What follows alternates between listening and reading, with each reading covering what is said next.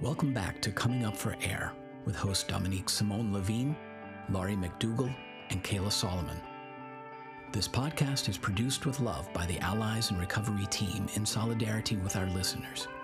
Come in and sit with us for conversations on the most pertinent topics for families navigating a loved one's addiction. We created this podcast along with the learning modules and discussion blog in support of you. We salute the work you are doing and your dedication to helping your loved one find a way through. And now, coming up for air. Okay, ladies, I have an activity for us to do today. We're going to be talking about something called ambivalence and what it has to do with denial. So, if you'll just oblige me, and if you ladies would just throw out a few examples. We're going to go with like five or six examples that you need motivation in order to change. I'll get us started off. And my first example would be in order to change my job, I need motivation, right? I need some some form of motivation in order to change my job. Because if I'm comfortable working there, why would I change my job? So give me a couple of other examples. I need motivation to eat vegetables. okay. What else? I need motivation to make sure I'm not in doing mode. What's that mean? I mean that sometimes I actually need to stop doing and be consciously making a choice not to do things. Okay. What else? I need motivation to get healthy, lose a little weight, and exercise. Mm-hmm. Well, that about covers it. Yeah, really. I need motivation to go to bed earlier. Yeah. I need motivation to complete big projects in my house.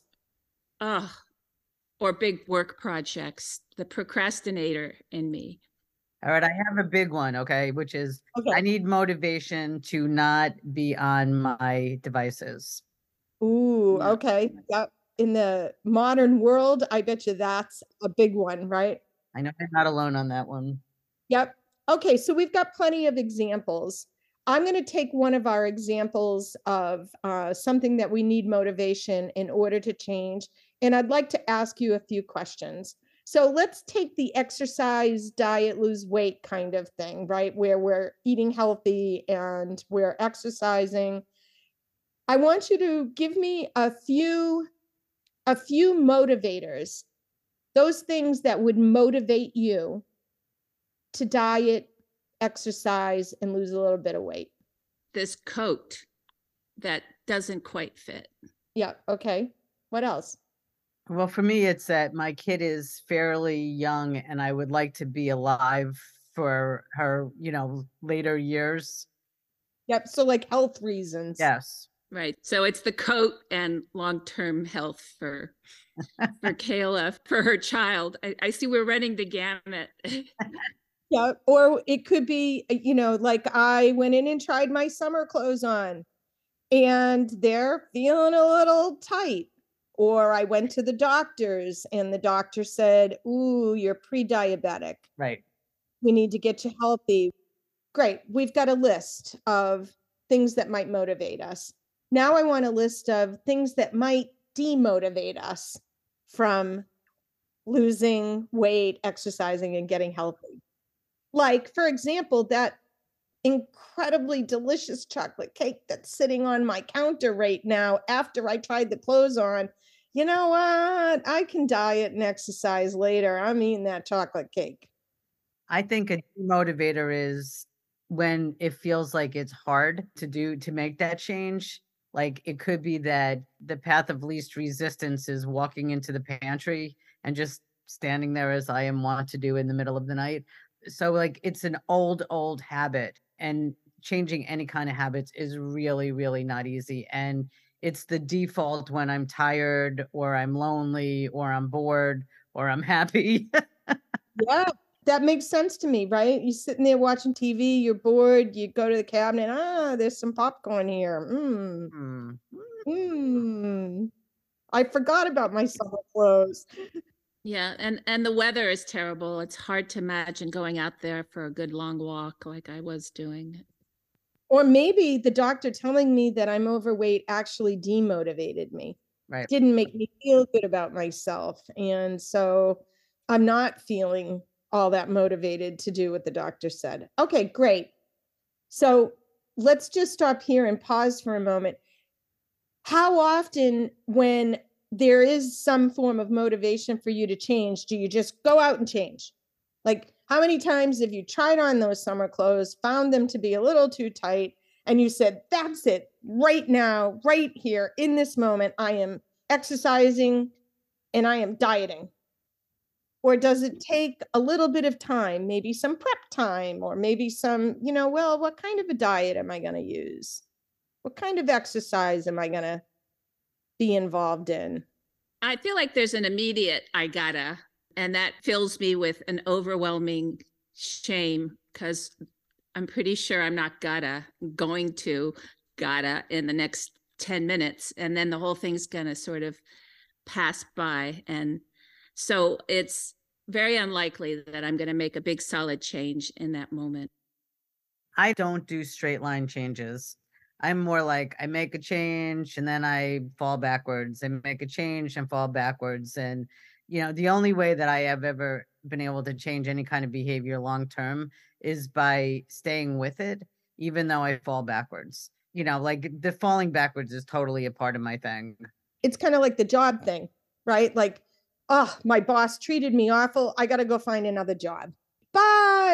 That means I got to pull up my resume and I got to update it and I got to ask people if there'll be references for me. Uh, this is going to be a while. So I might not make the job change in the moment. I might kind of wa- waver back and forth. But what we're talking about is something called ambivalence. And ambivalence is when we hold two opposing views in our minds and emotionally at the same time. And ambivalence is actually a human characteristic that everybody experiences ambivalence all of the time.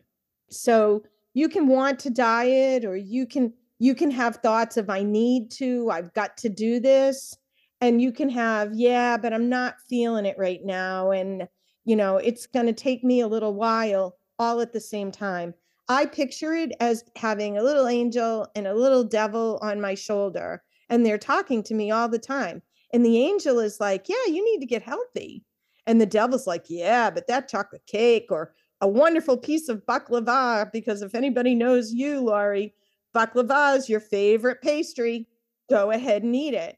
So, a few things to understand about ambivalence is that you can have two opposing views at the same time everybody experiences it. So this means that our loved ones with substance use disorder also experience ambivalence. The problem is there's a few things with ambivalence. The problem is when we're experiencing ambivalence, we're very sensitive to other people's response to our ambivalence.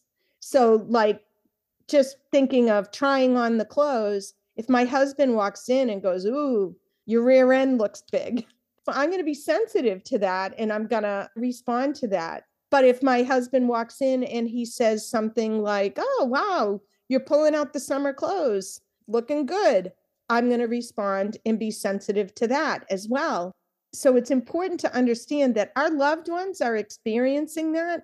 And oftentimes we only want recognize one of those thoughts that are going on in their head.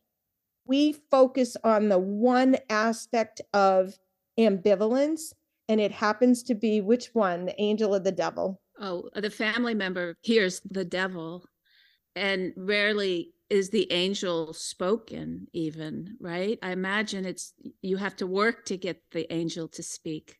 Yes. So so that's what a lot of the time when we are observing our loved one or interacting with our loved one, oftentimes what's standing in front of us is ambivalence. They have conflicting thoughts. They have thoughts of, I don't want to do this. I do want to do this. all at the same time. And what we tend to see, the louder, the louder version, especially when it when in active addiction, of course, is that little devil saying, do it, do it, do it. And we need to, or we we don't need to, but if we can calm it down a little bit or calm ourselves down a little bit, we might be able to see a little bit of that angel in there.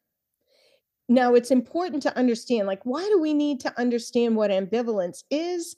Well, there's a few things about ambivalence. It's important to understand that the opposing views are competing with one another. So the angel and the devil are competing with one another. And anytime we introduce new thoughts or new ideas, they're still competing with one another. They are not replacing each other. So the ambivalence doesn't go away.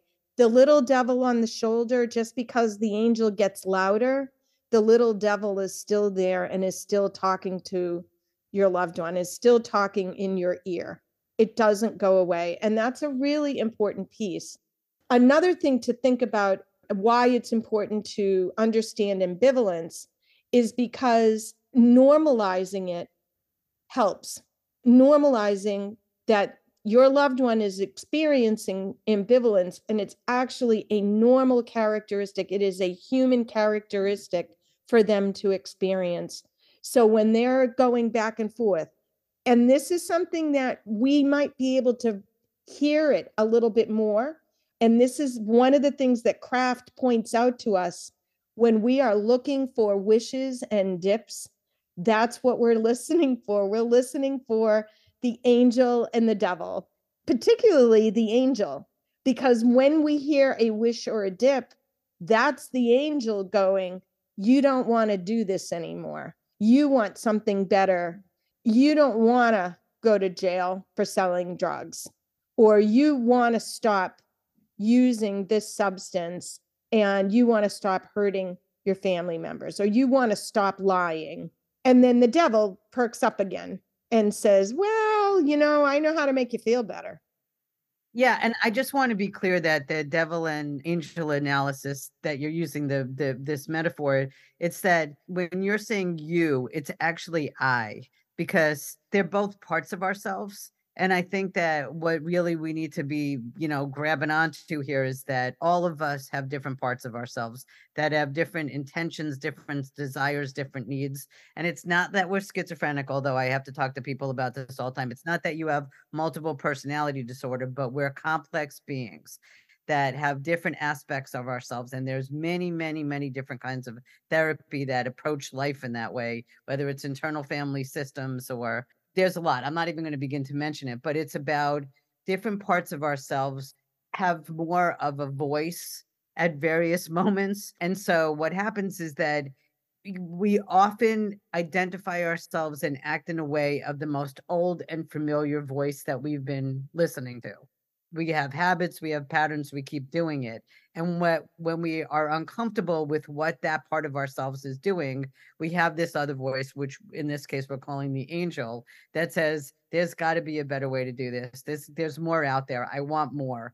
And so there's a struggle that begins because you're not only going against this negative voice you're going against habit okay? And that's what makes it really ambivalent. And i'm going to superimpose this other part of it which is that the same way we're looking at our loved ones and their behavior and their habits and their desire to change or not change, we are doing the exact same thing. Okay. So, what we're asking you with CRAFT is okay, can you change how you interact with your loved one? And it's like, if we could do that easily, everybody be like, yes, sure. I'm going to I'm going to communicate better. I'm going to listen. I'm not going to fix things. I'm not going to give advice. I'm going to be, I'm going to have treatment list available, but I'm not just going to be spitting it out there every time I get anxious. So we're asking monumental change here. How do you pause, step back, calm yourself down? And I know, last on the list, take care of yourself, which so many of the people that we're talking to do not have on their list.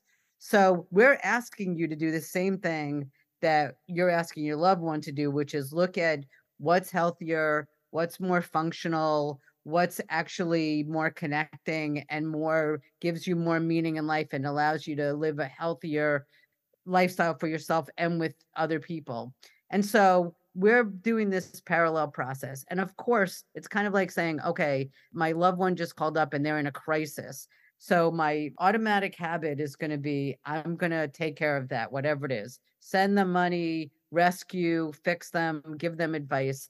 And we're asking you to slow it down and say, okay, can you say no? Can you not respond? Can you have a more thoughtful response that's not addressing the problem itself? And you're going to feel ambivalent about it. The other thing about ambivalence is we don't recognize it in our loved ones. We only see this one dimension, and, and that would be the devil on the shoulder. So once you start to understand ambivalence and understand that it's a it's a characteristic, a human characteristic, you can start to see, oh, maybe there is an angel on my loved one's sh- shoulder. And we said previously that we are sensitive when we are in an ambivalent state, right? When we're kind of showing that ambivalence, we're sensitive to other people's responses. So if we can, if we can start to see the angel, which to me is a wish or a dip, we can tap into that wish or that dip, or we can tap into that voice and say, Hey, tell me more about that. I want to hear more. What are your thoughts on that? And start to focus a lot more on the angel and less on the devil, which again doesn't mean our loved ones aren't going to go out and use or isn't going to go and drink after this conversation. It doesn't mean that. All it means is it's good for us and it's good for the loved one. But we're starting to focus on the positive, the angel that's sitting on your loved one's shoulder. And we're starting to recognize that this person is a human being. They're not just their illness. They're not just they're not necessarily making making these choices or or going out to do these things in order to hurt you. There's something else something a lot more complex going on inside of them. That's right. And this brings me to our other kind of we were talking about this. Ambivalence is what i believe brings us to denial. Why we all often say that people are in denial and I say it's because we're only recognizing the little devil standing on the shoulder.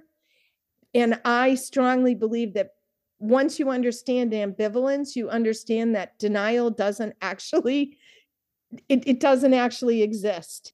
And the reason why I say this is because maybe the devil that the the devil is the loudest right now but that there is back and forth going on inside of your loved one's mind about how to handle situations, even substance use, all the time. It's happening all the time. It's just right now that devil is a little bit on the loud, it's on the louder side. So your loved one isn't in denial. They may be denying it to you verbally. They may be saying, I don't have a problem but I can almost I can almost guarantee you they know they have a problem. Or if someone really doesn't believe that they have a problem, then it's not a problem for them. It may be a problem for you, eh, but that doesn't put them in denial. It doesn't mean that they're in denial. They just don't see it as a problem for them. Does that make sense? It make it makes a lot of sense. For me, this conversation is so important for families to hear because we think our loved ones are manipulating or are lying all the time or you know they rarely speak the truth but the truth for us is only this good angel that maybe you know tiny tiny bit of the time shows itself the rest of the time we feel like our loved ones are leading a secret life and aren't being honest with us. And I just want to uncover that some and show the inner complexity of what it's like to to be somebody with addiction and and to find that there is this good and bad, you know, it's it's hard not to have these metaphors of judgment, but you know, this positive and negative force that's constantly in existing within and and fueling fueling this ambivalence. It looks like ambivalence to to a family member. And so what can we do is once we see the good side the, the side we want to see some change in you know, as family members, we can very practically put things in front of our loved ones that encourages that change, that shapes that change. Uh, would it help if I if we got you some new rubber boots that didn't have holes in them? Would you walk the dog if if we could do that? You know, would I walk the dog if my shoes didn't have holes in them? Yes, so I would buy myself some shoes. You know, so whatever it is, just this awareness that there's change inside our loved one and these very small things that we might be able to do to encourage it to come forward. Yeah, and and what I would add is that since we're talking about ambivalence and denial, the reason that people use substances is because it helps them. Okay? It is a twisted way of treating a mental health issue. It is a twisted way of feeling connected to a group of people sometimes. It is a twisted way to calm your system down temporarily, but nobody would be doing this if it didn't work. Okay, nobody. The problem is there's this like pathway where it gets to the point when, whoa, it's really not working. And the unintended consequences keep getting larger and larger with that. But there's ambivalence with that as well. And that's what I want to point out that when we're when we're looking to people to to reduce or stop using what they're using, that's their ambivalence. It's like, but then what? what am I going to feel like? What's going to happen to me? And we won't even talk about withdrawal and the reason that most people want to avoid that's terrible. You know, so when you stop using substances, what winds up happening is that there's this whole backlash of like, oh my God, I have feelings. Oh my God, I can't handle life. Oh my God, there's no way to escape. And the physiological sensation. So that's ambivalent right there unto itself. And it's not about denial when people are not stopping. It's that they are weighing their options and the the option of using looks preferable to them than not using. Right. It's easy. It's the quick fix. You feel better quickly. It makes total sense to me. And also, I think it's really important when when we often and when I say we, I mean family members, allies, when we accuse somebody of lying or the lying the lies are coming at us i really question how much of the truth do i really want to know? Because if my loved one was to tell me the truth how accepting would i be of it? Which is the whole reason why they're not telling me the truth because that's probably what's going on inside of their mind if i tell you the truth you're going to freak out. You're going to be a mess. And i just think about it in terms of how much do i really want to know? And i think about it like what if i what if i was using heroin and my mom or dad came to me and said are you using heroin? What would i say? I can tell you right now immediately i would lie and i would say no i'm not. And a lot of it has to do with i can't face you with the fact that i'm using heroin and i'm not everybody i want everybody to know that i'm not but I've put myself in that spot and thought about it. And it's like, no, I wouldn't tell you the truth. I wouldn't tell anybody the truth unless it was someone else that uh, maybe I was using with who would understand. And that is what we teach families to do with CRAFT is to be that person that understands and that you can tell this stuff to. And that is the way you engage them, you, you engage someone into further help is to have them come to you, be willing to say, it hurts, I need help, and to have you ready with the help whatever it is. And it's it does happen and it happens pretty quickly. I i hear this in our with our families a lot that a, a few changes in the communication just the most basic communication skill building that we teach provides a, a real opening for the loved one to change the way they're communicating and our families overwhelmingly tell us that our help in teaching them these communication skills is overwhelmingly uh, help them change the way they interact with their loved ones. So that's the magic bit of CRAFT. It's so undervalued, under poorly understood, perhaps, that it's just in those moments that you create this whole new world with your loved one. Well, great conversation today. I'm glad you ladies indulged me and and went with my little activity. Kayla, could you give us a quick summary and we'll just talk about the 10-day challenge to close out. I just believe that what we're talking about is everything's complicated. And instead of assuming people are lying or withholding information from you, or they are in denial, which means that they don't see or understand what's going on, we don't presume that. We believe that people have awareness and that whether you're the person who's using substances or you're their family member, you are quite aware of what's going on, even if you don't want to know.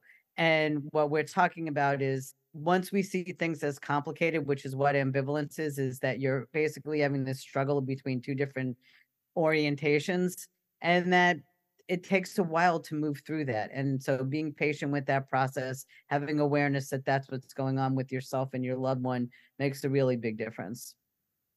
Awesome. Thank you. And I want to let our listeners know that we are running a 10 day challenge on the Allies in Recovery website. If you become a member and you complete half of the modules, the e learning modules, which are videos and and worksheets that you can do, uh, documents right on the website. You complete half of them in 10 days. You get a one day training, which is worth about $250 for free. So check it out. Thank you, ladies. Thank you. Bye bye. Have a good week. Thanks for listening. We hope this episode of Coming Up for Air spoke to you. If you're listening in today on a podcast platform that isn't the Allies member site, please take a moment to give us a five star rating. This helps others find the show more easily. If you have a suggestion for a new topic or a guest for the show, please reach out through the Contact Us form on alliesinrecovery.net. Special thanks to our hosts, our guests, and our production team.